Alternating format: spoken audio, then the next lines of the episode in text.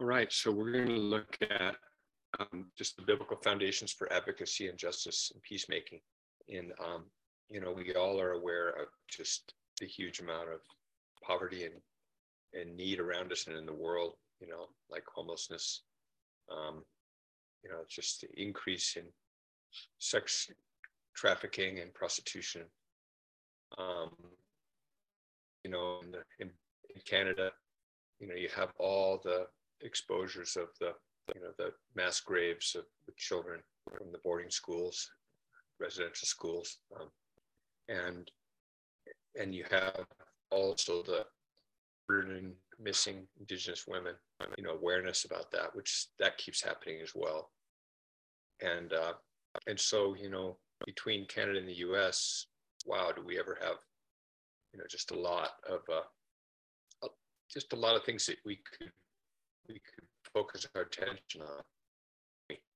And then we just go further afield to, you know, African settings or, or even, you know, Latin Mexico, you know, you have child soldiers that are, that are used regularly, uh, armed like this kid, but also, um, you know, um, like kids that are just used as spies and, you know, that are sort of a part of insurgencies um, who witnessed a lot of stuff and were traumatized from very young age. Um, you know, we have child labor, which is kind of in the headlines in the US right now because there's a lot of states trying to make it easier for kids to work. And there's kids, immigrant kids that are working in slaughterhouses at age like 12, 13, and, and you know, working long hours, even graveyard shifts, like in our some of our meat packing plants in the US especially in the Midwest. And, and these are in settings where there's a huge anti-immigrant you know, sort of movements that are being mobilized by the Republican Party mainly. But like uh, business people are, you know, are increasingly drawn to underage minors, uh, in part because there's a lack of labor and uh, cheap labor. So um, human trafficking is is happening um, I mean, massively. A lot of these kids that are coming out from Central America, uh, you know, some of them are part of that because they're someone pays their way to come up, and then they come up and they're indebted to someone. They're indebted to like extended family, which there's often abuse that happens in those against those kids. We have the death penalty, which is a huge issue here, but not just in the United States. It's all over the world. You know, um, not in Canada, thanks be to God you know um, in europe you have lots of eastern european like romanians uh, kind of gypsy origin people um, who are out on the streets and you know everyone we all have our sort of equivalents i guess. Then then you have incarceration like um, like right now. This is really on our hearts because uh, we've learned that most of the county jails in our well, for sure in our state, but I think pretty much across the board in the United States, there's there's a shortage of, of correctional officers, which means that um, a lot of the inmates are are locked down for uh, up to 23 hours a day because it takes correctional officers to, you know, you need to have enough of those folks available to monitor what's happening in pods and to make to move people into the infirmary or to, or to come and get people like us who want to do pastoral visits. But they said they're down like 33 at the time. Last time we checked, they were missed. They had lost 33 officers just at our only in our little in jail. our jail. That's like pretty amazing. You know? So a lot of people are being or being warehoused, especially in jails.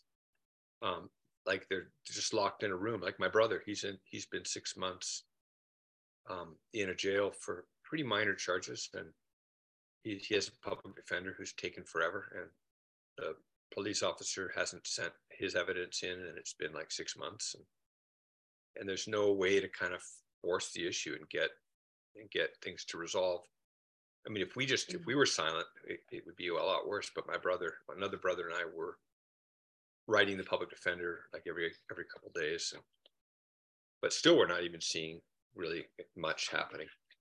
And so my brother just sits there week after week after month after month. And there's so many people like that that just end up not even going to trial, just having their, their trial their trials continued indefinitely just because it takes to get someone on the docket. They're the lowest priority to get on the court docket. Mhm. Someone who's not, who's in the jail, people that are out on bail, they're a higher priority. And they're, they're brought through the system in a faster way, oftentimes. And so we have just people languishing. And, uh, you know, in El Salvador, oh man, it's crazy there. Like you have, you have the, this president who's a tough on gang, uh, president who's put in, I mean, just thousands and thousands of, they've done sweeps through all the cities and they, they're just putting people in cages, you know, like these young men, some of whom are gang involved, some who aren't, but just maybe they have tattoos. So that's why. Then we have, you know, refugees continue to live in these refugee camps in places like Lebanon, Syria, and uh, especially after the earthquake, you have earthquake victims and and you know we had the masses of people that moved through after this war in Syria and borders and uh, and then a movement of people from Africa across the Mediterranean, which continues unabated and with regular, you know, like we regularly hear about boats that capsize and people drown.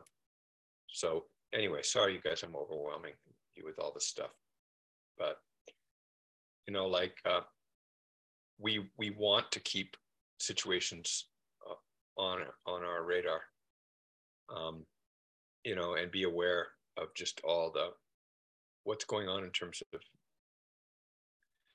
just how we're being, I guess, affected by by people around us.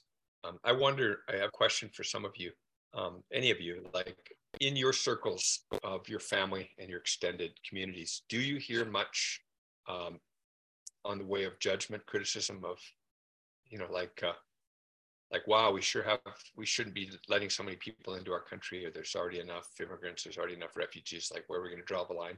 Do you, do you, do you, do any of you hear that kind of talk in your, in some of your family circles or extended family circles?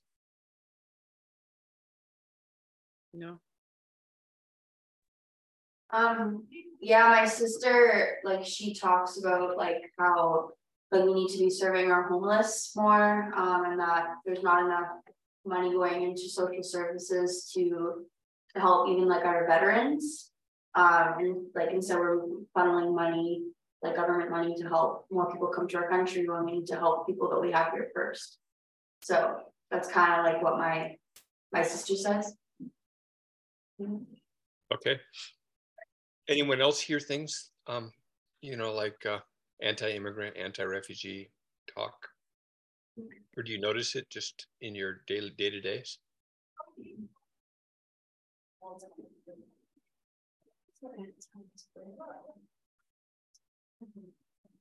Did- Was somebody talking there? I couldn't hear. No. Okay. Uh, I just talked to somebody I know quite well um, who is suffering from a little bit of, well, quite a bit of dementia. So now they're saying things that they probably wouldn't have said, they would have just thought before. But um, this person said to me um, about a med tech who serves them every day, um, you know, who who is a professional, saying that she doesn't like being followed around by a black man and I, I, I mean that's more racial. I don't, he's from South Sudan, so he bit of an accent, you know, and and I think when you you combine that with somebody with a different skin tone, um, or he's actually very black, um, she thinks that he might be doing her what, but she says she's being followed. Well, that's his job is to bring you your meds and you know this and that, and um, but anyway I thought, yeah, that's um, things get revealed when our when our uh, ability to keep our mouth shut uh, diminishes. You know, in uh, the United States right now, we have a rise of neo-Nazi, you know, sort of movements, and and it's being there's a lot that are that are it's infiltrated into our lot of our law enforcement organizations and, and there's a lot of scapegoating against immigrants and a lot of language that's used about like it's it's triggering language like flood or invasion or you know regarding our southern border.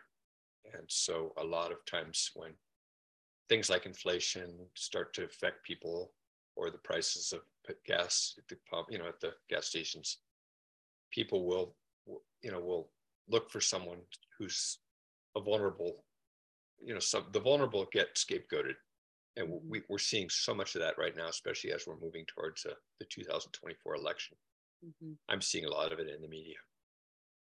Also, I've heard people saying, like, how come all these foreigners are getting jobs and I can't get a job, but these foreigners are getting better job or they're getting jobs and they have a nicer car than I do, a better TV, and how is it? And I said, well, maybe some people are willing to take jobs that are, I mean, they're willing to just deal with uh, um, conflicts or, you know, inconvenient things at work um, more than maybe people who are locals. And I was trying to explain it that way. And they said, no, there's just, they're just invading. They're just, you know, there's, there's that prejudice. Have you? Have you oh yeah, definitely.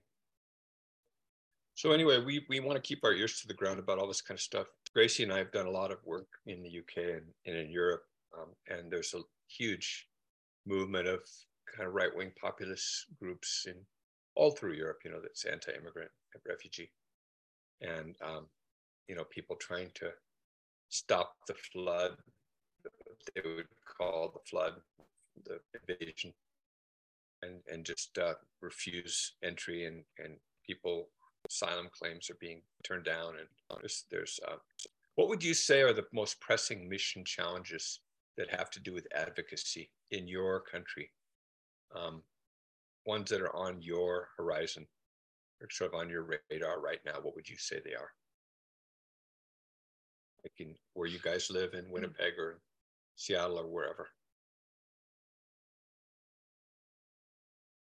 Um, I'm thinking of the history of the church and Christianity with um indigenous peoples in terms of like the harm that was caused um by so-called Christians.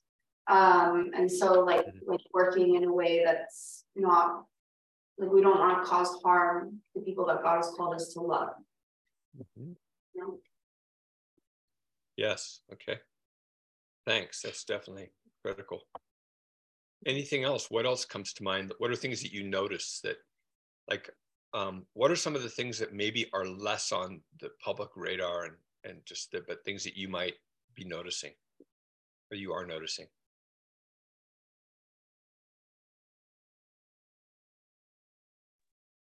Well, in Seattle, no one ever really talks about uh, greed as the reason why there's so much homelessness. Uh, and so the homeless get blamed for not being able to have two thousand dollars a month, you know, for a studio apartment. Um, so the governor just passed a, a bill that's going to allow more duplexes and townhomes, um, but that's you know, so that's sort of going to be presented as affordable housing, but not for not for poor people. It'll be affordable for people who are you know would have bought a house ten years ago, I guess exactly. We just met someone last night, exact, um, but, um, and they, you know, they were saying that they worked at one of the, the main local um, stores here, and we're over east of the mountains in this town of Mazama. Anyway, um, she was saying that she is so excited because she got this affordable housing, and I just thought, wow. I mean, you know, she does not look at all like like you know like she was a candidate for something like that because she looks very stable. She's educated you know she has nice clothes and she lives in a nice place. But and i think it's great that there is affordable housing for everyone. But i, I think you're right. The priority is not those who are most in need. It's like yeah those who would have bought a house but couldn't do that.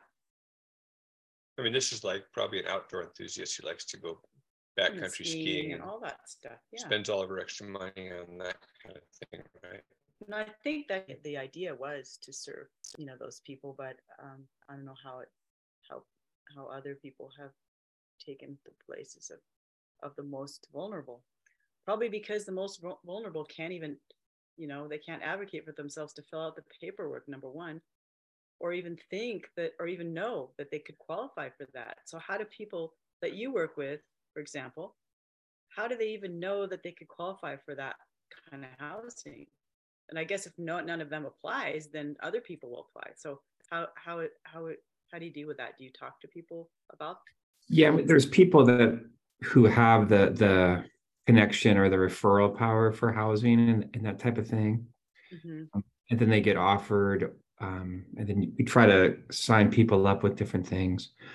But one thing that's a barrier is if you if you are housed, you lose your status as a homeless person, and so then you become ineligible uh, through HUD. You be, you know so you've if you've been housed for you know a certain amount of time within a certain amount of years, you're not considered chronically homeless anymore. And so um, that that can affect things. And if you get a job i mean there's a guy i know who's 77 and he's a vietnam vet and he gets $1500 a month in his uh, military pension and disability.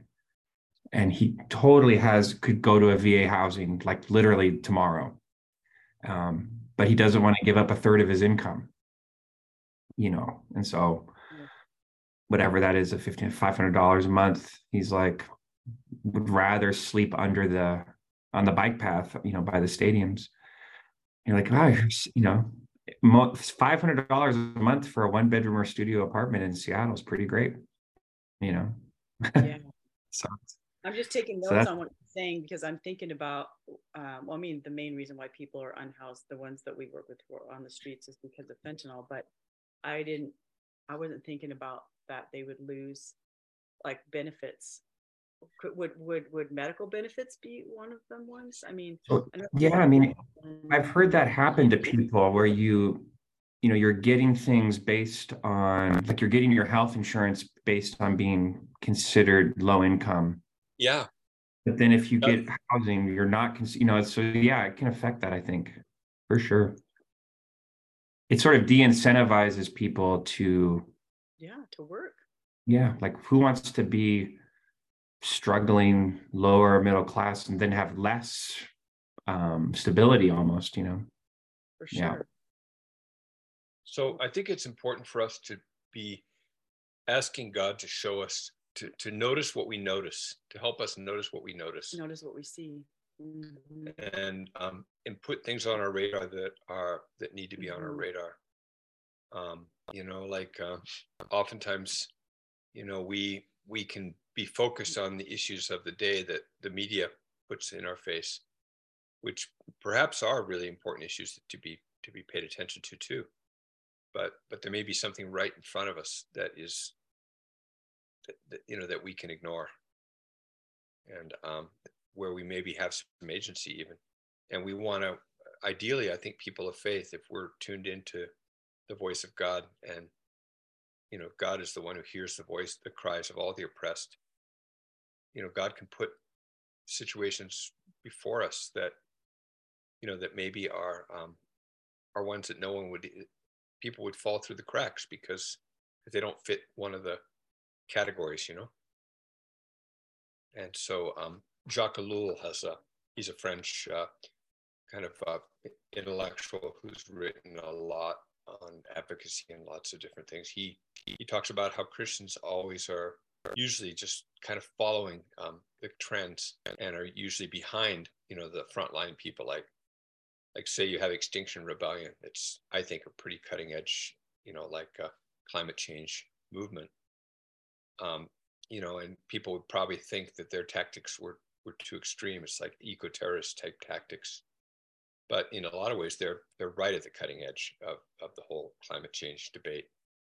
And and then Christians come along way afterwards, and then they get mm-hmm. they get on board. But people of faith, if we're listening to the Holy Spirit, we should be we should be the, the people that are the forerunners. Like the vanguards or something, like right?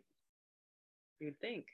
We have an issue of the southern border where um, you know, like now there are like there's huge numbers of African sub-Saharan Africans that come into Mexico. They can get visas to come to Mexico. Um, there's Russians, like there's there's lots of Russians that are along the border. it's kind of funny, you know, like uh, being afraid of Russians on our border.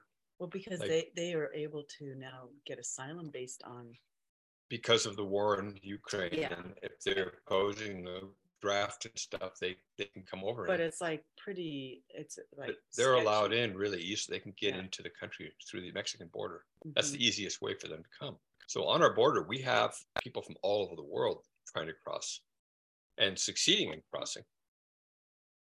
And then, then there's the Central Americans that are some of the most vulnerable, who are coming in in huge numbers.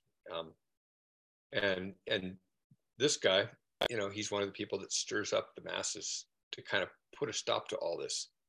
Every one of these people, though, when they cross over, they've got work. Like yesterday, I got a call from a Honduran guy who lives in Florida, who uh, Gracie and I helped him years back to buy some with a loan to get into uh, to start a clothing shop in his little town. He's the son of one of our good friends who's a who was part of our farming, you know, ministry back in the day, years ago in the 80s. And this guy, uh, we loaned him the money, but then there was a robbery and all of the stuff was stolen. Then there was a fire in his house, his place burned down. So he and his wife came um, to, into the US and they're living in Florida. And now they have a plan to work for six years and make some money to kind of get a business going back in Honduras. But now they're hearing about how undocumented immigrants are going to be, you know, like jailed and, you know, they're going to not lose all, no one's going to serve them in the hospitals like, like the governor of, of, uh, of Florida is starting some measures this July. So he calls me and says, Hey, what do you think about coming to Washington? You know, he says lots of Hondurans and Central Americans are moving out of Florida in uh, because they're afraid of what the, of this new law is going to mean in July. Um, so anyway, everywhere we have this anti-immigrant sentiment. Um, this is a statement from um, a while back in Sojourners article. It's, I'm going to quote Stephen Mattson. Although there might be many political, financial, and logistical reasons for citizens to reject the influx of global refugees, there are no theological ones. It may be inconvenient, uncomfortable, and extremely hard, but Jesus wants us to care for these people the poor, homeless, sick, persecuted, downtrodden, and oppressed. I think that's pretty, pretty, pretty good statement. Where um, it's hard to come up with theological reasons, right? Like if someone's arguing with you eh, around your Thanksgiving meal, you know, some conservative relative, and you just say, "Well, can you think of a, a reason that Jesus would want us to reject someone?" They probably couldn't. So, like when you think about immigrants, refugees, these are just some of the scriptures Jeremiah 23, 22, 3. Would someone like to read that one for us?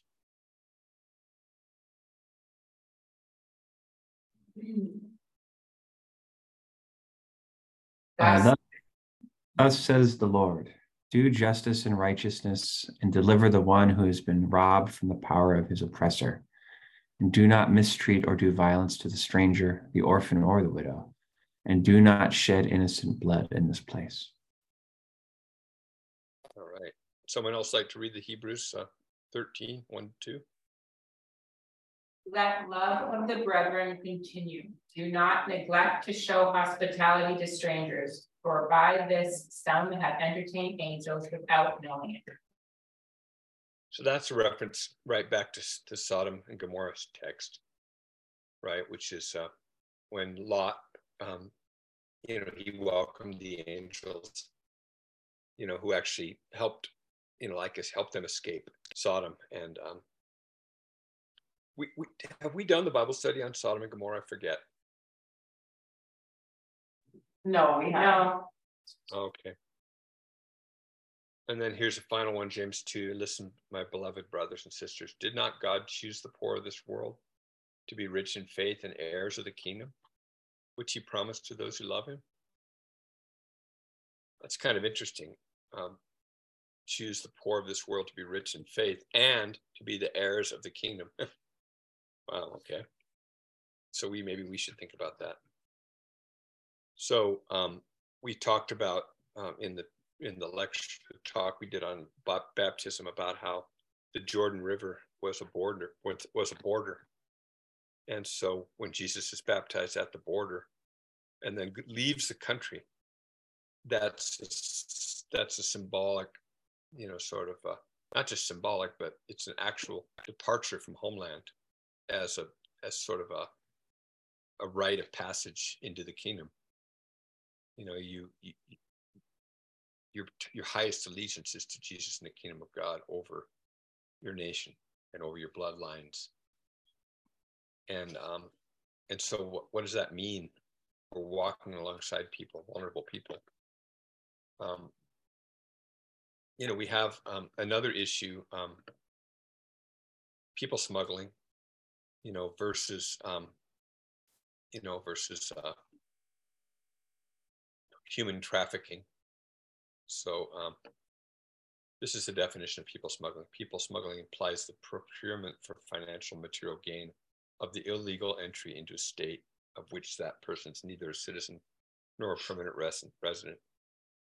And so there's a distinction between people smuggling and human trafficking. People smuggling would be volunteer, and whereas human trafficking is someone's taken by force and trafficked, you know, brought somewhere. Um,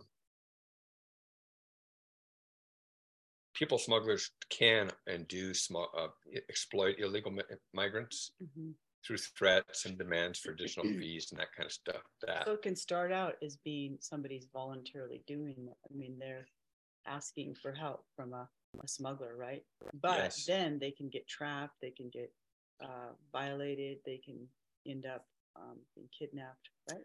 Well, one of the one of the main issues with people smuggling is people can say, yeah, like I know I know people that are like Hondurans that go to Spain, and they'll um, a family member will get money who's already in Spain will get money from someone will maybe loan them money to uh, to pay whatever it costs to get across. Actually, it costs a lot more to come in the United States than it does to Spain because you can get people get visas into Spain, but still, just to get all your paperwork in order and to get to, to be able to leave.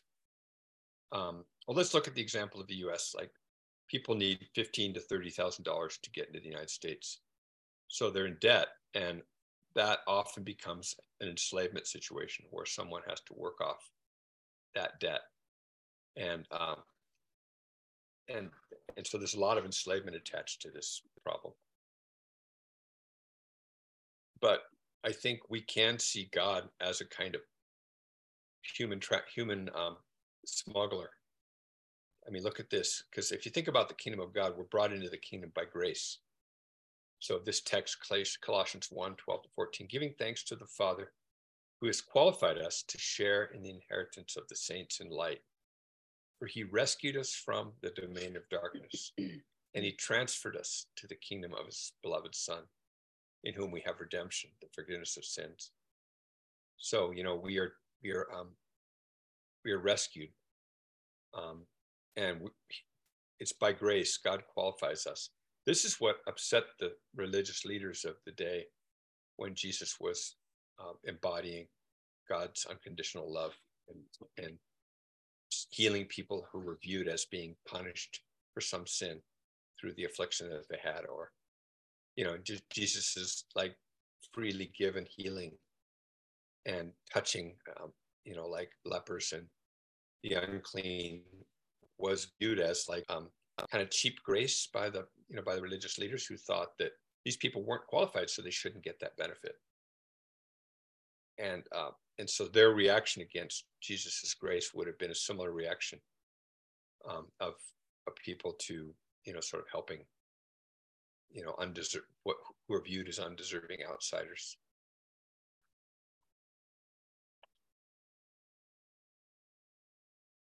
So Jesus could be read, interpreted as a kind of smuggler. Um, although you were formerly alienated and hostile in mind, engaged in evil deeds, yet he has now reconciled you in his fleshly body through death, in order to present you before him holy and blameless and beyond reproach. So the idea that Jesus takes us um, through his own um, death and um, redeems us and reconciles us as an act of grace is a kind of moving us from one realm to another across a border, isn't it? And we could look upon that when when it comes to helping anybody who's not who doesn't seem like they're qualified. Like say if you're helping First Nations people who are caught up in cycles of addiction, you know, who maybe are using their their whatever resources. Like in our our our state, we have people that get, you know, monthly, you know, monthly benefits from the casinos, and um, in in some of the some of the uh, reservations, young people, you, you know, they get they get money from on a month a monthly stipend that comes from the you know, from the gains of the casinos, and, and some of them spend all the money on weed. Okay, and so there's a lot of criticism of um, folks like that, which is um, which is really to me, um, in a way, it's a resistance um,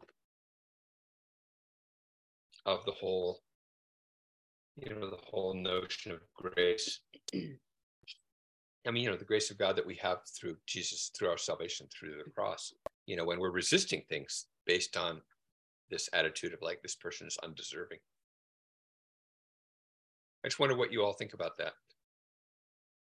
Like, how does the message of the grace of God and salvation through Jesus um, affect how we might, or how should it affect the way we would view people that are super messed up in part because of their own you know their own choices that are maybe not the wisest choices?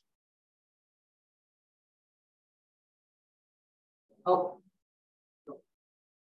Yeah actually there's a, I have a perfect something that happened this morning at uh, the food bank that I um, that I run out of my church and there had there was an individual that came in and identified as trans and this wasn't the first time um, she likes to be called a she, uh, that she's come, her name is Gina. And it's interesting because this, what you just mentioned, um, played out this morning. And I, I was quite keyed off, to be honest. Um, I'll tell you why after. I'll try not to make this long. So Gina wanted some, she wanted prayer. Um, and so we did. There were a couple of us that did pray. But then after that, uh, one of the other helpers, and these are helpers that have volunteered for the food bank, so they want to be servers. Um, and they're also, we're also called, the whole purpose of this food bank was not just to give food physically, it's, it's also to, to feed spiritually. And that's one of the things that we made clear um, when opening, when starting this food bank. This isn't about us um, giving food. Yeah, that's part of it, right? But it's it's deeper than that. So God's bringing people in and they're not looking like some of these servers want them to look.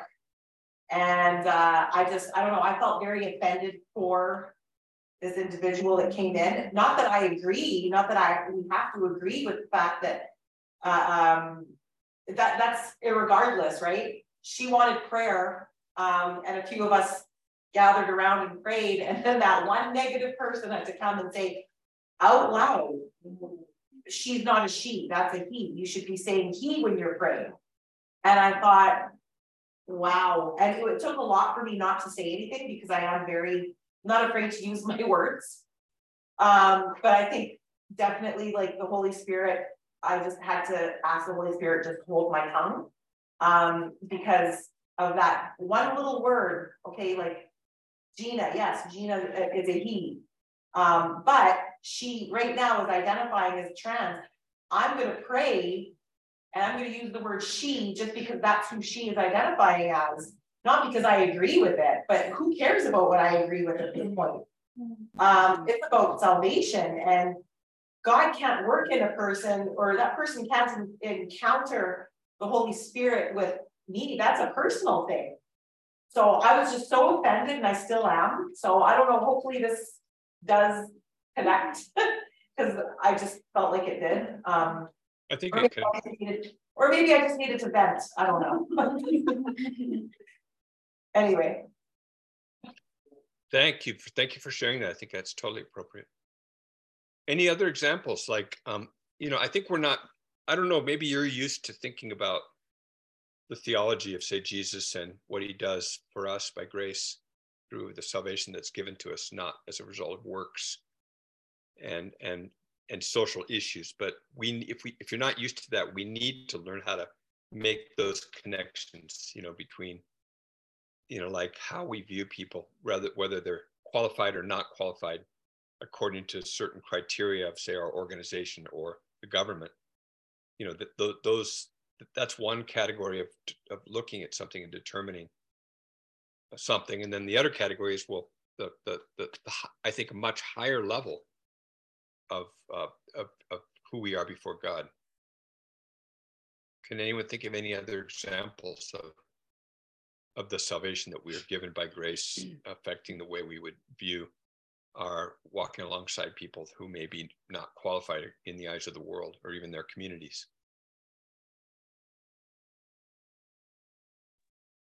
I just had a interaction last week with a woman who was fleeing domestic violence, uh, and she grew up Catholic, um, and so she thought she assumed I was a Catholic priest um, because I had the collar, and so we had that's kind of how we started talking.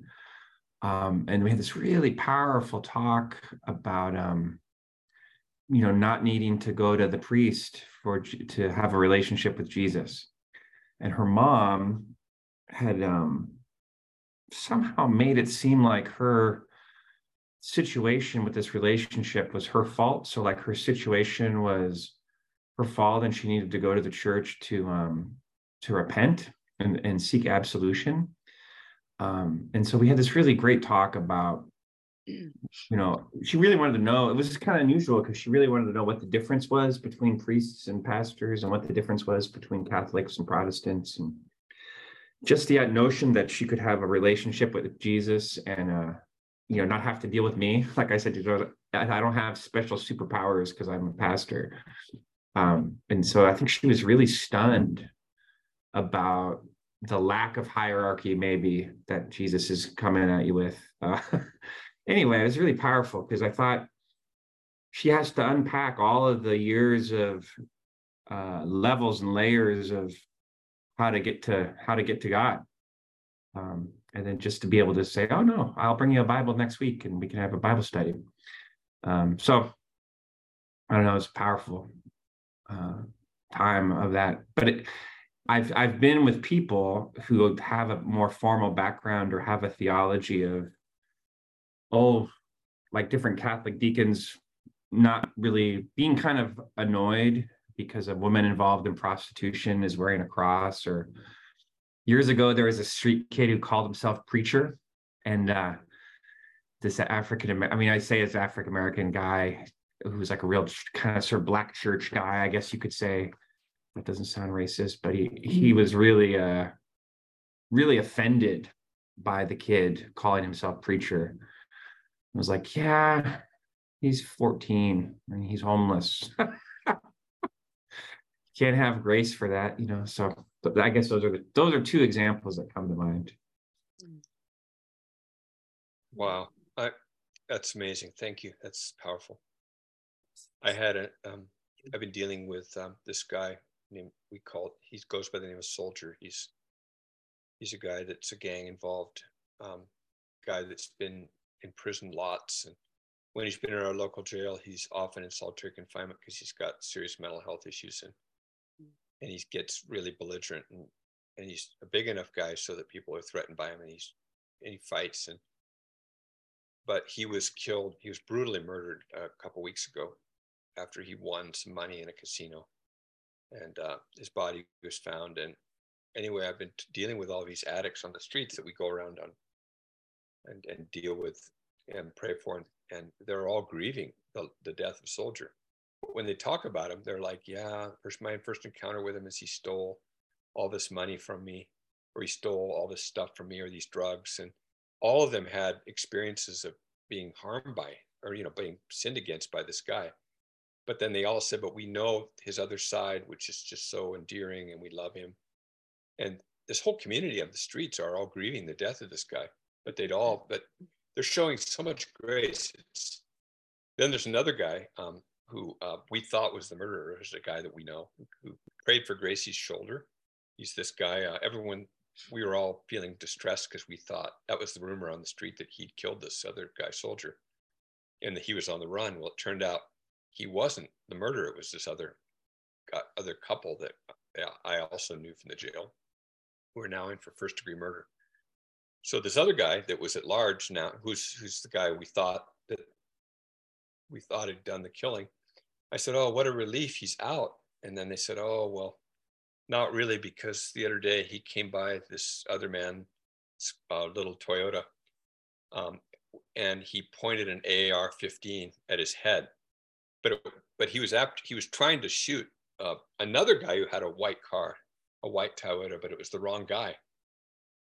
And uh, and so anyway, what a relief that he didn't he didn't shoot the wrong guy.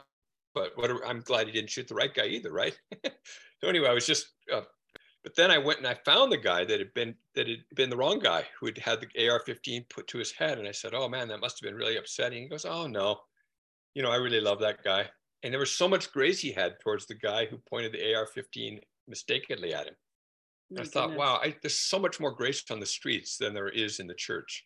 I think part of that is because so many people on the streets do not have a family. And it's just like, you know, uh, that's their family. So even, and we can think about our family members who are so annoying and horrible. They can be horrible to us and others, and we really are bothered by them. On the other hand, there's things that we love about them. So it's a mix, isn't it? And so I, I think many, I was just talking to somebody the other day about, about um, loneliness and isolation. And one thing I heard is that a lot of people don't want to get an apartment by themselves because then they're going to lose their whole family on the streets. There's like way more community than a lot of us even have. And and so that makes me think that there's it's it's really complicated, but it is a lot about the need such a higher need for human contact that they that people can even put up with that kind of stuff. And that tells us yeah the need for the ch- church to be what it's supposed to be because if the church was supposed doing what it was supposed to be we wouldn't have that right? People that are camping out i mean people that are that are unhoused maybe prefer the community over being housed and being isolated for sure. And because maybe they're they're it, it's that adventure of just living and having solidarity with others that are on the margins that is it's attractive. Anyway um We I just one want one more what's that- go comment. Oh, yeah, Uh, sorry, I had a thought, but then I wanted to make sure I understood the question. Could you repeat the question that you had originally asked that people were? the question i asked was like when you think about jesus um taking our sins upon himself and saving us by grace through his death and resurrection you know and how by grace we're saved and not by works and how we're qualified not by our own righteous acts but by because of the love of god towards us you know for god so loved the world that he gave his only begotten son.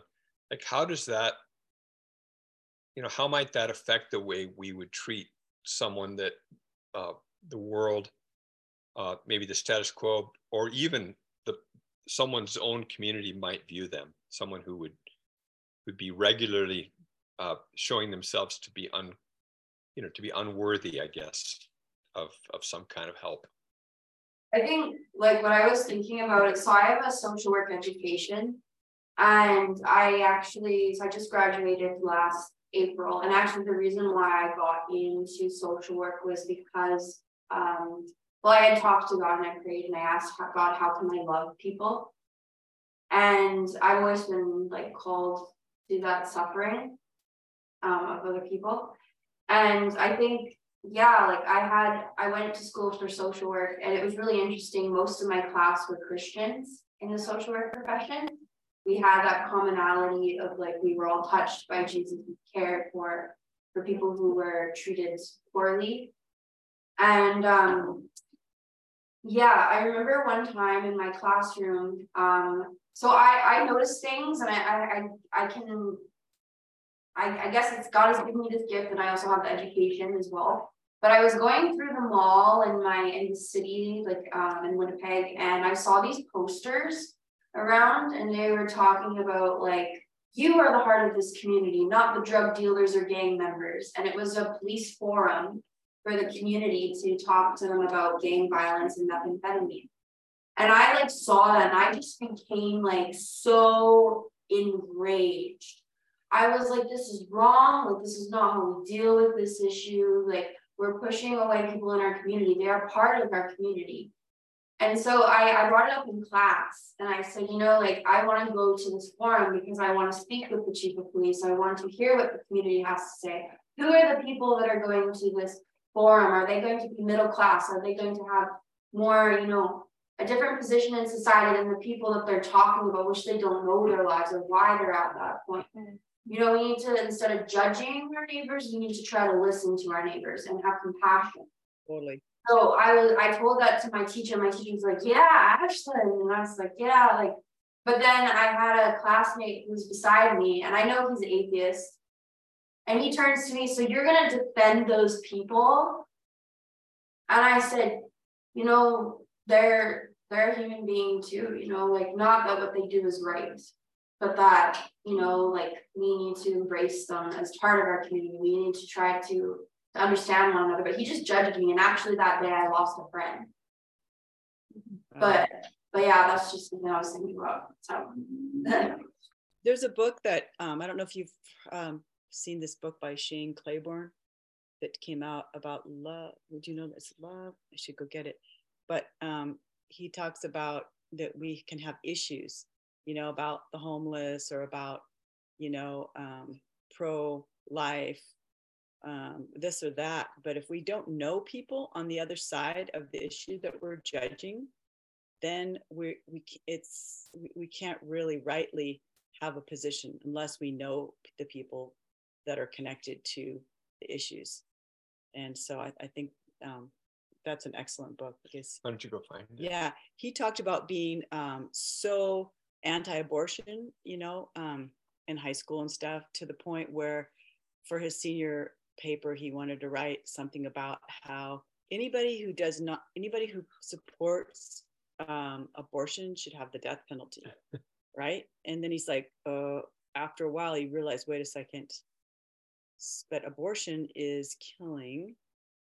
So really he kicked people who are so um, you know anti-abortion can be more just about pro-life before life you know and before birth. be, before birth. They should call it pro pre-birth or something because because i mean it's still it's still violence right? Why the death penalty and why guns when you're you're you're um you know you're anti you don't want to kill babies but yet you'd put someone who's against that you'd kill them and he says it took him getting to know people you know who had had to have abortions or you know it took people who uh, had been involved and you know, were on death row and were, you know, wrongfully um, convicted, you know, things like that for him to actually start changing his opinion. I'm going to go run down and get that book while you continue. But thanks for bringing that up. I think that he taught, and really love is, is the most important thing. And when it comes to any of these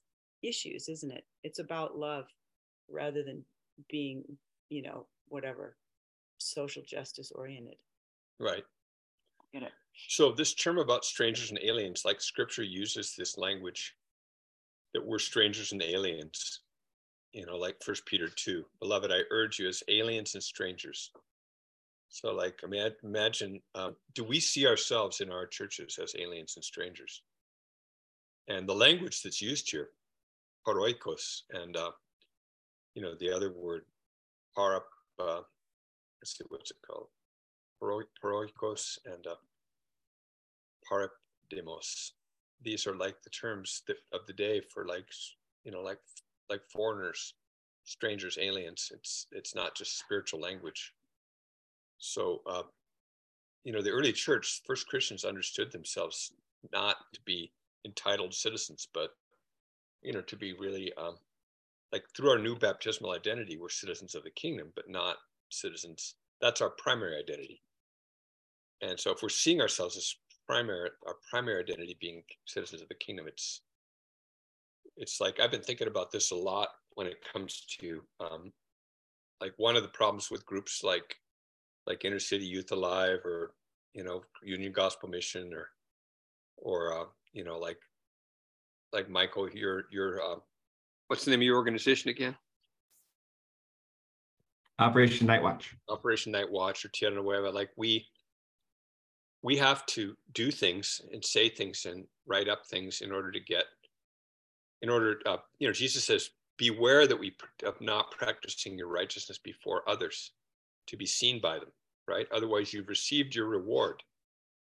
Okay well nonprofits that's what we do is we you know we we, we need our donors to see what we're doing you know foundations grantors churches uh, personal sort supporters uh, otherwise like why would they want to support us? But then is that our reward? Is the donation that we get right? And so uh, but throughout the, this matthew 6 jesus keeps saying you know you're going to receive you're not going to receive your reward. That's the reward. You're not going to receive your reward from the father.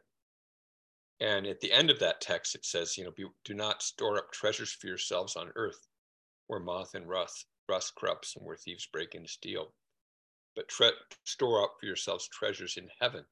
So just even that notion that of, that we're working towards like in this our primary identity is is citizens of this kingdom that's an eternal kingdom. And we're living our lives uh, in view of that eternal life. Like our, our eternal life begins now and we're to we're to live like as that being our primary reality. If that's our primary reality then how is that how how would that affect all of our dealings? You know with criminals with people that are whoever they might be sex offenders people that are gender you know going through gender confusion and um, and maybe in a militant way or uh, or hardcore right wing conservatives who are are super annoying to us whoever they might be. How how does our true identity as strangers and aliens you know it, is that affecting us adequately? Like beware of practicing your righteousness before beware of when you pray don't be like the hypocrites who stand you know um, before others to be to be noticed by them. But when you pray go in your room and shut the door and pray to your father who is in secret and your father who sees in secret will repay you. Okay so it's like um, wow so it's like we're really living and if we're living that way then how's that going to affect uh, the way that our quality of presence when we're with people? If we're if we're with people not even letting our left hand know what our right hand's doing but we're our quality of presence is mm. really we're doing everything before god uh, to be seen by only by god not to be seen by other people so i wonder whether that would make us that would i think that would affect our quality of presence with people and it got me thinking that jesus must have been that same way mm. been doing his righteousness not to be noticed mm. which then of course he says don't tell anyone when he's healed you know go and um, you know he, he tells people not to tell anyone about about who healed them or anything right? And so if he's like that then maybe that's why we're not noticing jesus is that he's trying not to be noticed. Anyway. Should i show this? Yeah show that book. Oh so this book by um, shane claiborne the one i mentioned is called rethinking life. And the subtitle is embracing the sacredness of every person. See that or is it does it look up does it look no, backwards that's right, that's right. Um, but yeah that's it beautiful book um, shane claiborne is somebody that's been really inspirational to both bob and i um, when it comes to you know issues versus people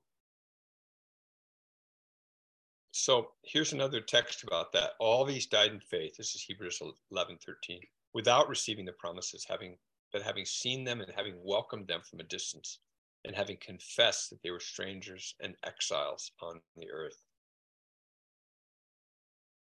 Or here, there's another one, First Peter 1, where he's identifying himself as writing to aliens.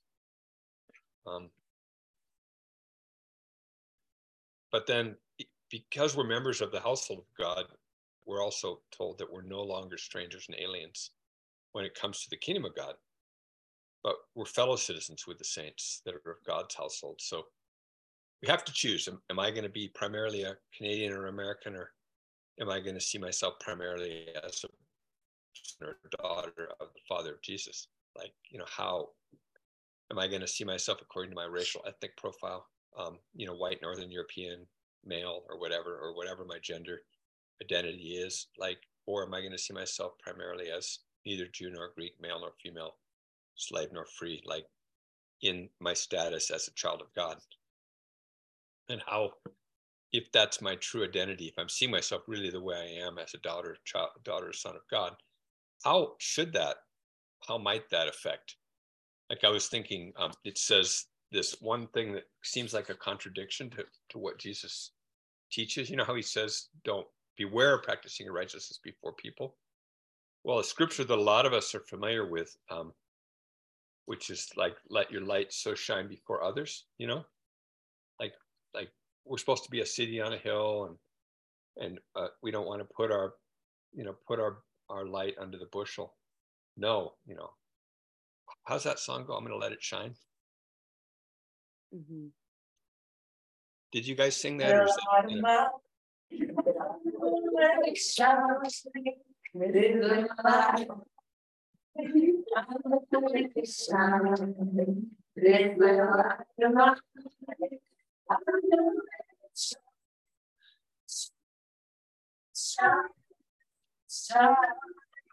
there you go. So think about this then. So that that's the text that we might use because a lot of us grew up thinking, well, the way that we're going to evangelize is by is by people seeing our good works. Mhm. Okay, but what it says is that that they're not supposed to see our works. Our works, they're supposed to see our. It says, "Let your light so shine before others, um, and that they would see your good works and glorify your Father, who is in heaven, not glorify you." So we're supposed to let our light shine, so shine before people in such a way, is what it says. Well, it does say let so that your Let your light so shine. I'm going to read it. Let's see. Matthew 5, um, verse 14. You are the light of the world. A city set on a hill cannot be hidden. So that seems to contradict. We're supposed to do everything in, in a way that is hidden before others, right? In secret. But a city that is set on a hill cannot be hidden, nor does anyone light a lamp and put it under a basket, but on the lampstand, that it may give light to all who are in the house. Let your light shine before people in such a way that they may see your good works and glorify your Father who is in heaven. So it's we're supposed to let our light shine in such a way that they would see our good works, but not glorify us, but glorify our Father who's in heaven. So that's a particular way, isn't it? A particular way of shining our light that Mm. maybe we need to reflect upon Mhm. more. I, I think I do. I feel inspired to anyway. So if we look at some of the basis for advocacy, um, a lot of it has to do with like a certain kind of seeing. Um, you know, we looked at the Exodus story back um, in the first module about how God, um, how seeing was at the heart of a certain kind of activism. You know, the when the midwives saw that it was a baby boy, they were supposed to let it die, but but instead they let it live. Or when um, Moses' mother saw that it was a beautiful baby, she hid baby Moses rather than throwing him in the river. And when the Pharaoh's daughter saw that it was an Israelite baby, um, she adopted the baby. And so seeing is associated with, you know, with resistance and law breaking in in in the Exodus story. And um, and then we see that God saw that uh, the misery of his people and he heard their cry. And so he came down to save. He recruited Moses to go and to be his agent of liberation. And Jesus, the same language is used in the New Testament, um, seeing the people. Jesus felt compassion for them because they were distressed and dispirited like sheep without a shepherd. Like that's beautiful, isn't it? And um, boy, I'll tell you, when I went out with Michael on the streets of Seattle the one time, or just when Gracie and I go through our county uh, cities, and we see the people that are that are smoking the fentanyl. It's just like wow, you really see these people like sheep without a shepherd. They they truly are like, um, and and you know we want to we don't want to become jaded. We want to be able to keep our hearts soft, however that can be done. You know, through spiritual practices, through dealing with our secondary trauma. You know, through therapy if we need it, through through prayer and worship. Um, then Jesus said to his disciples, The harvest is plentiful, but the workers are few. So compassion and being, um, you know, being seeing seeing this and being filled with compassion doesn't lead to just feeling all this empathy. It all it leads Jesus to mobilize a movement um, of others that would that are going to go out. The harvest is plentiful, but the workers are few. Therefore, beg the Lord of the harvest to cast out workers into the harvest.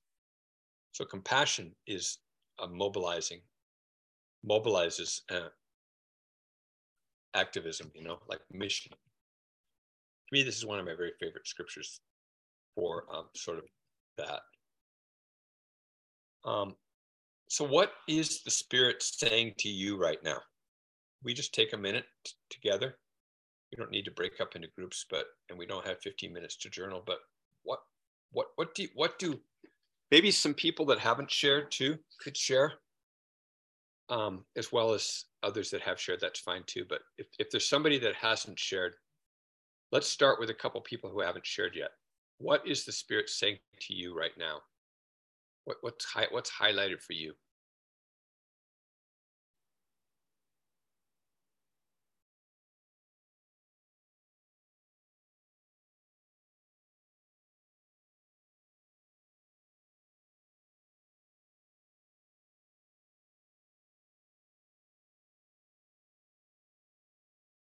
With respect to what exactly? do you with mean? respect to just anything that we're anything that we're talking about so far in this first hour of our conversation. Is, is there anything that anyone is feeling like is really being highlighted for you? Even if it doesn't seem like it's directly on the topic is there something that's being stirred up for anybody? It could even be a question that comes up for you.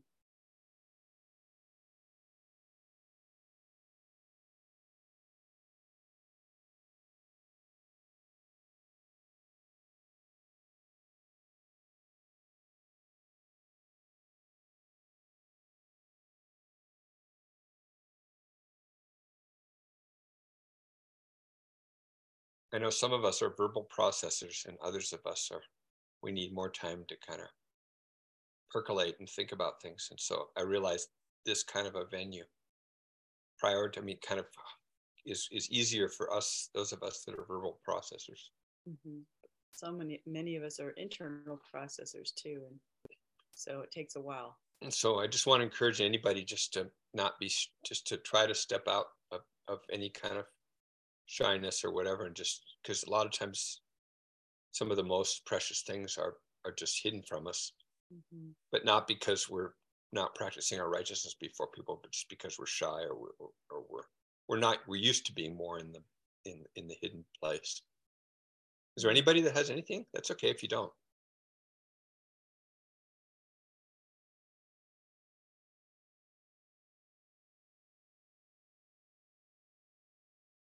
I don't know, I, I think, uh, for me, like, I feel like my heart's on fire when I, like, see pictures or I hear of, of like what people experience day to day and, and like, I definitely feel like, like, does the Lord, like, cause I know I have my education, I went into that for, for a purpose, cause I have that burden in my heart. And when we talk about this, it reminds me that my education and those things and like all God's heart collides. It collides. And so like just thinking like those things that we talked about, it, it breaks God's heart, but like I just feel like inside of me, like something breaks in me too. That like maybe the Lord is asking me to to just do more, like not just sit complacent, but to to do something about what I see because I do see things and yeah, like doing more of, of that advocacy work. That makes sense. yeah, I don't know. That was just something that I was thinking about. Like when I told earlier about that story at school, like yeah, like like I did feel like almost like an anger comes out of me because I'm angry that people go through this and I'm angry that our world is like this. And I feel like with that anger, God wants to purpose that and channel that for good. Yeah, maybe that could actually be God's anger, you know? Yeah. Um, it's not like anger is always bad because there's that scripture that says be angry but don't sin. So, and Jesus was angry about different things when he turned over the table, the money changers tables, and when he said different things to people, you know. And and so maybe we can we, we're tuning into some of that uh, God's feelings about about situations that aren't fair, and He gives us that passion to do something about it. It's like that. Mm. That's the fuel. It should be the fuel to not go out and hurt people, but to go out and you know set the captives free or, or to educate others who don't know that they're hurting other people you know what i mean Mm. so Yeah. that's that, that's cool to be aware of of where you're feeling uneasy and maybe ask if that's the holy spirit Yeah. anyone else have a thought Yeah, actually, I had a thought earlier too. Um. I guess it was Bob that said it, of just like quoting the verse that says. The harvest is plenty, but the workers are few, and I think that's something that I personally have been feeling like very heavily lately, just. There's hmm. been a lot going on and it. It's just very easy to feel. Like not to mention like what the people we work with go through, but even sometimes just what we go through in in feeling very like inadequate and not being able to do enough for like the amount of things that are going on. And I think it was just really, it's really tre- like, it's really treasured to hear like that Jesus was the one that said that Mhm. harvest is plentiful, but I know that the workers are few.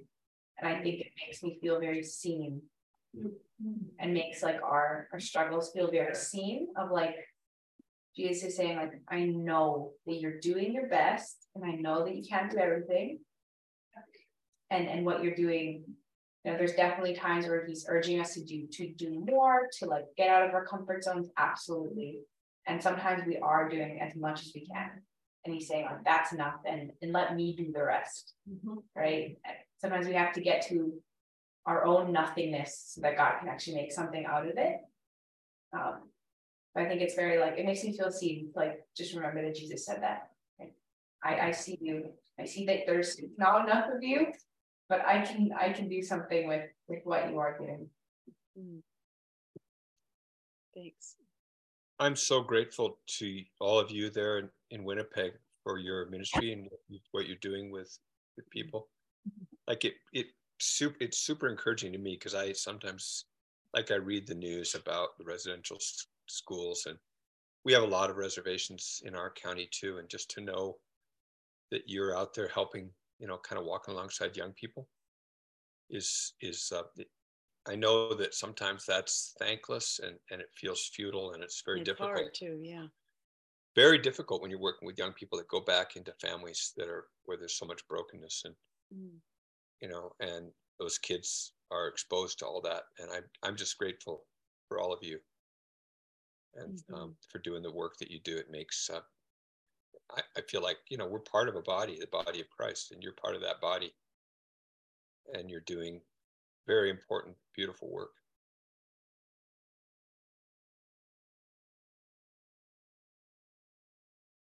anybody else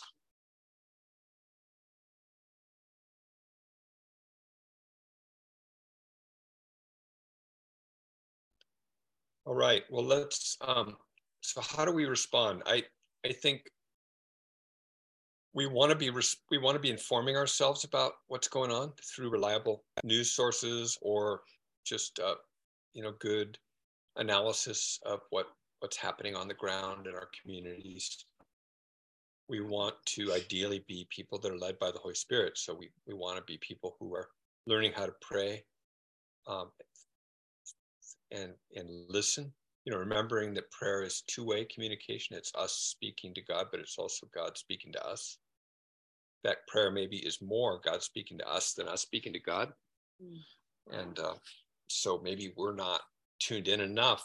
I know I feel like I'm not tuned in enough to hearing what Spirit is like dropping into my consciousness through prayer. You know, um, I think Romans 12, 21 is a powerful thing.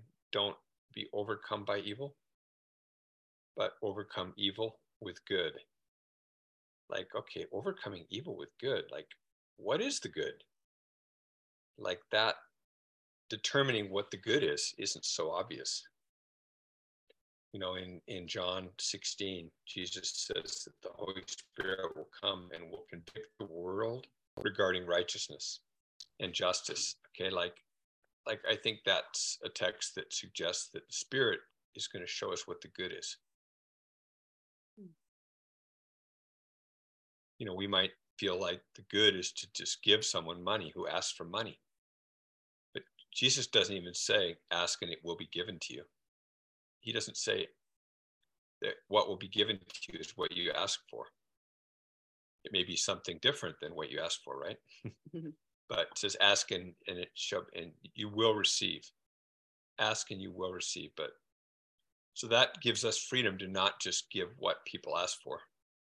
Like if they say ask for, you know, you we know they're going to use some money for, you know, buying fentanyl or buying weed or whatever it is, right? Alcohol we can give them something else that we know would be good for them that would that they would value.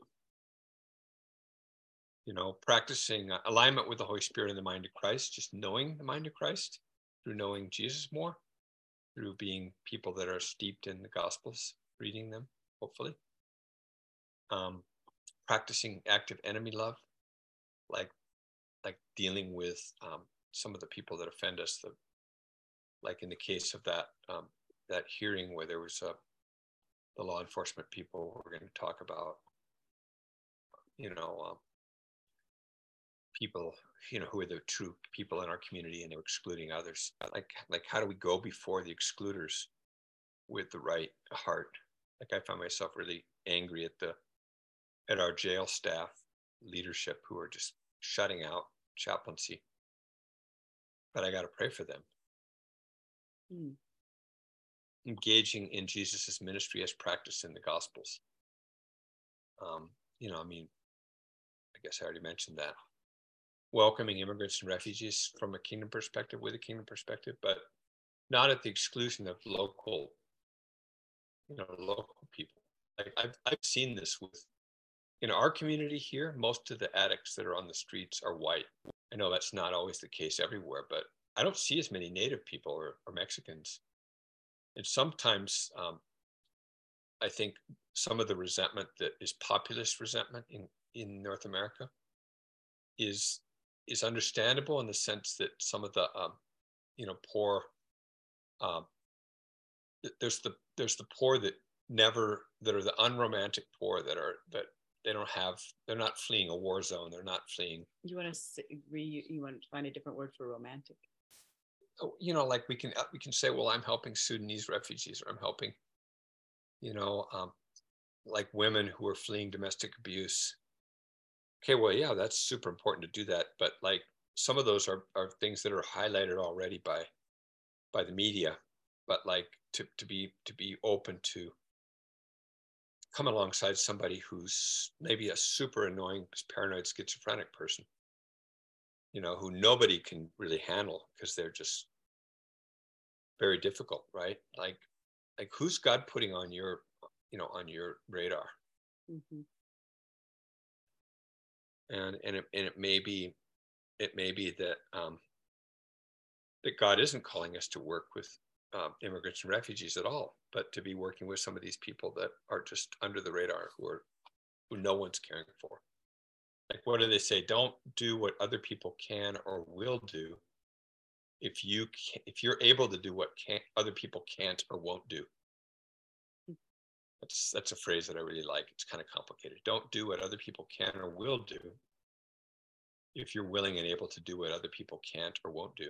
In other words, there's people who no one cares about because they're not the cool poor. You know, they're not refugees. They're not abused women or men or whatever, but they might be people that you're not drawn to at all. But Jesus is highlighting them somehow. Like you keep thinking about them, even though they're hard to think about. Like in our setting in North America, we have all these sh- shooters that are just going and just massacring people. Like, what would it look like for a revival to hit those people? To prevent some of that, I think a lot of it is loneliness and feeling canceled. You know, we live in a cancel culture, and when, and so I think that's what causes a lot of people to be unhoused because they're canceled by their families, they're canceled by, well, just growing up in this in this in the school system, public school system, or they feel un- misunderstood, and therefore, by the time they get to be adults, you know, they feel so frustrated that, that they're able to do the, the horrendous things that they do. But what if there was prevention for that? You know, and people in the school system and everywhere. If there was like a network of people that were that were really watching out for for people with the signs of, of feeling completely frustrated, you know, before they blow up or blow other people up. So remembering baptismal death, citizenship in heaven, you know, um, which I I I include in my own baptismal death, sort of a death to my own like like being um, surrendering over my own um, calling, my own interests, my own natural interests, and just saying, Lord, like put on my heart what hurt, you know, what breaks your heart, what you want me to be, what what what you want on my radar, rather than just what the things that I'm known for being interested in, or I, I see myself as good at. Like I could focus on what I'm good at all the time, what I'm getting better at, rather than what God's calling me to to to be open to. Isn't it funny how God chooses to do things that we feel like we're so unqualified to do? Like Moses was called to be a spokesperson for God and he couldn't even speak, you know? And he's like, no, choose my brother, choose some, anybody, just not me. I'm, I'm terrible at this. And God says, wait, I made your mouth. I can do I can do whatever I want. And the whole point is because I want my glory to be manifest through people who aren't maybe good at what they're doing and then people would see that it's god right? Gracie had a really we had a really i think i don't know if i've shared we shared this but back in december late december there was a a guy that we were ministering to on the streets who um, in the coldest moment like we ended up actually doing a bible study with all this all these homeless people that were high on on fentanyl on we did it the day before christmas i think and then like the next day or two days before Christmas, the day before Christmas, this guy died of an overdose death.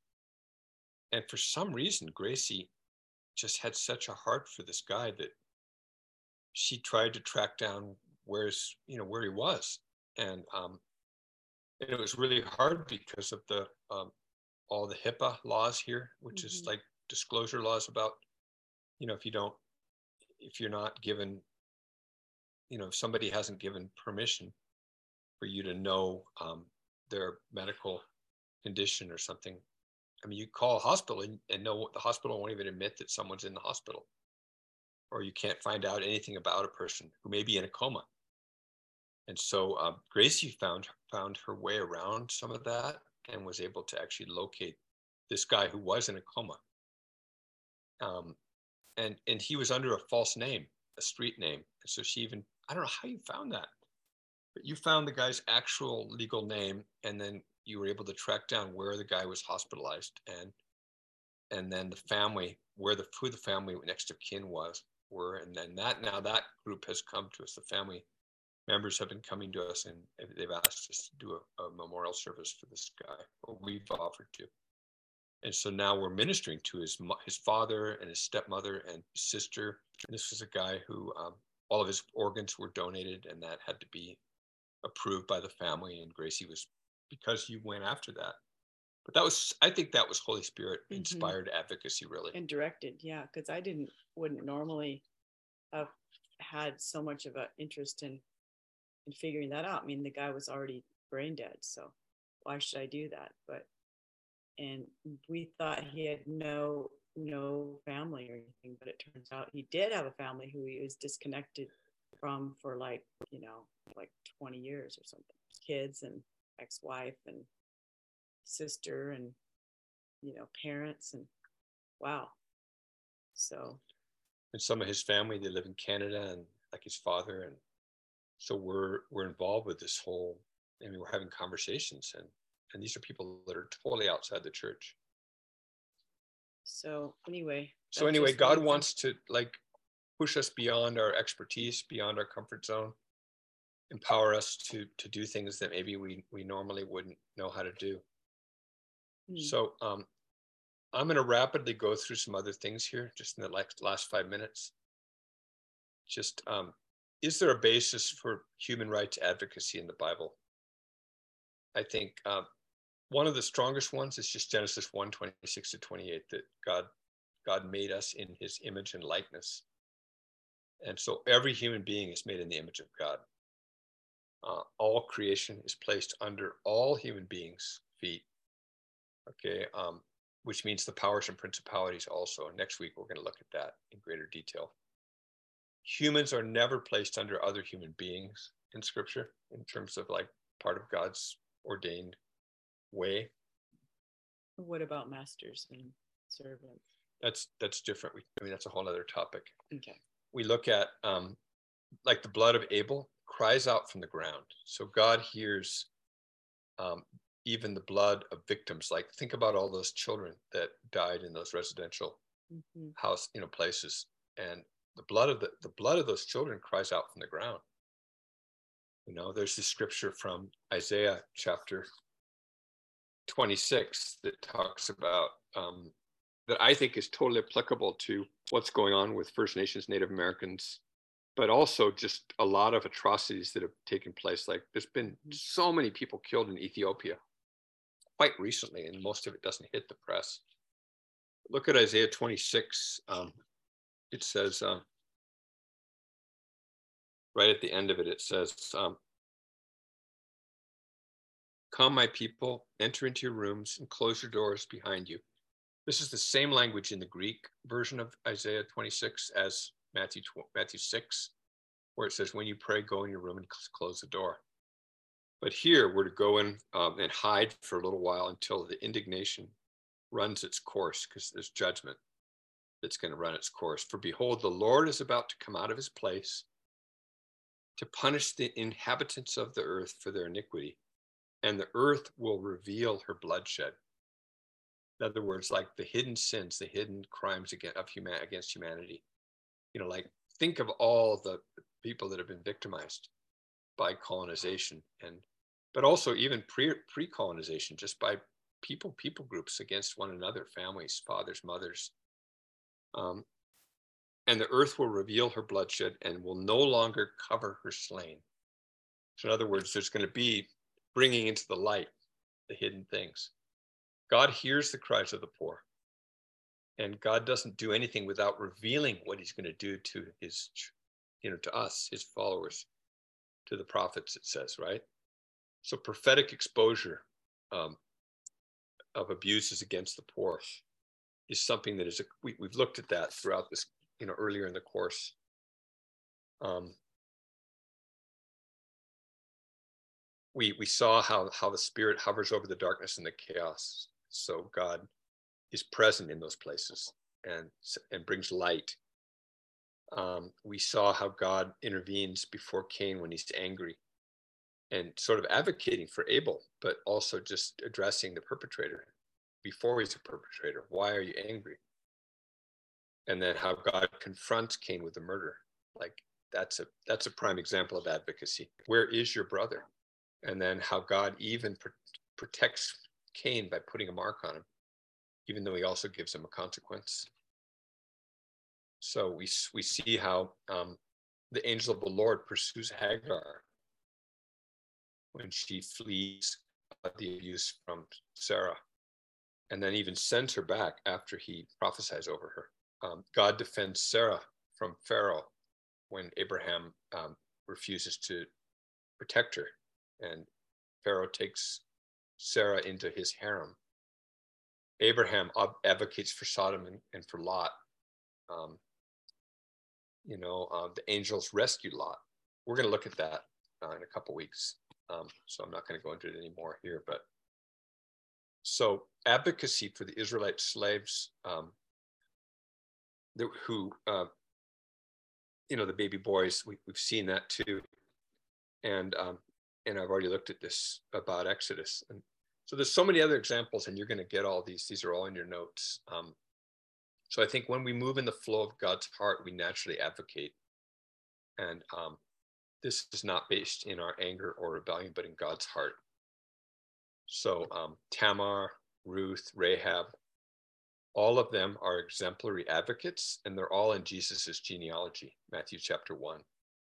Even though they're, they all advocate in ways that are, are outside of the normal ethic that would be considered the righteous ethic.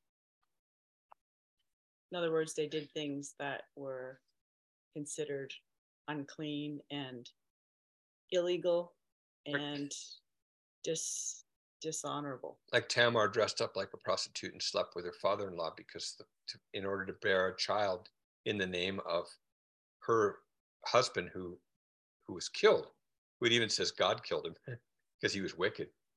But uh, Tamar, in order to bear a child that would be uh, that would be in the name of the firstborn, she sleeps with her father-in-law. It's crazy.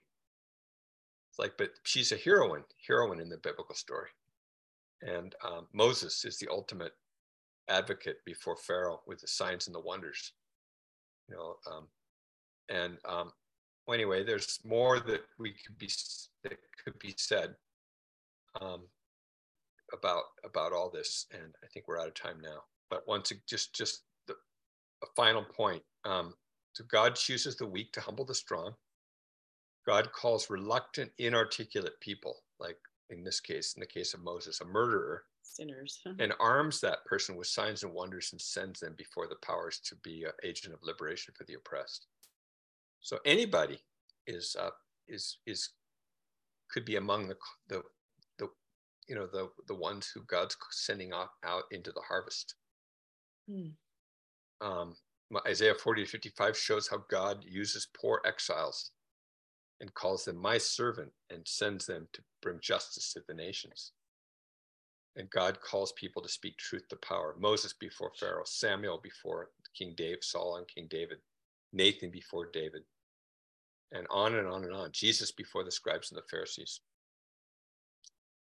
So anyway, with that, I think I'll, I'll just wrap up today's session. Right It's a lot to say on this subject. but yeah, your notes will have a lot, will fill things out a lot more if you want to go back and look. So um, next week, do we know what the topic is? Next week, oh, we have, yeah, we're going to be doing a Bible study, I think. But um, I think we have less people on the call today because uh, the, this the thing didn't get sent out reminding everybody. Oh, okay. But we'll be back with our other people next week. Great. All right. Well, we will look forward to seeing you all uh, next Tuesday.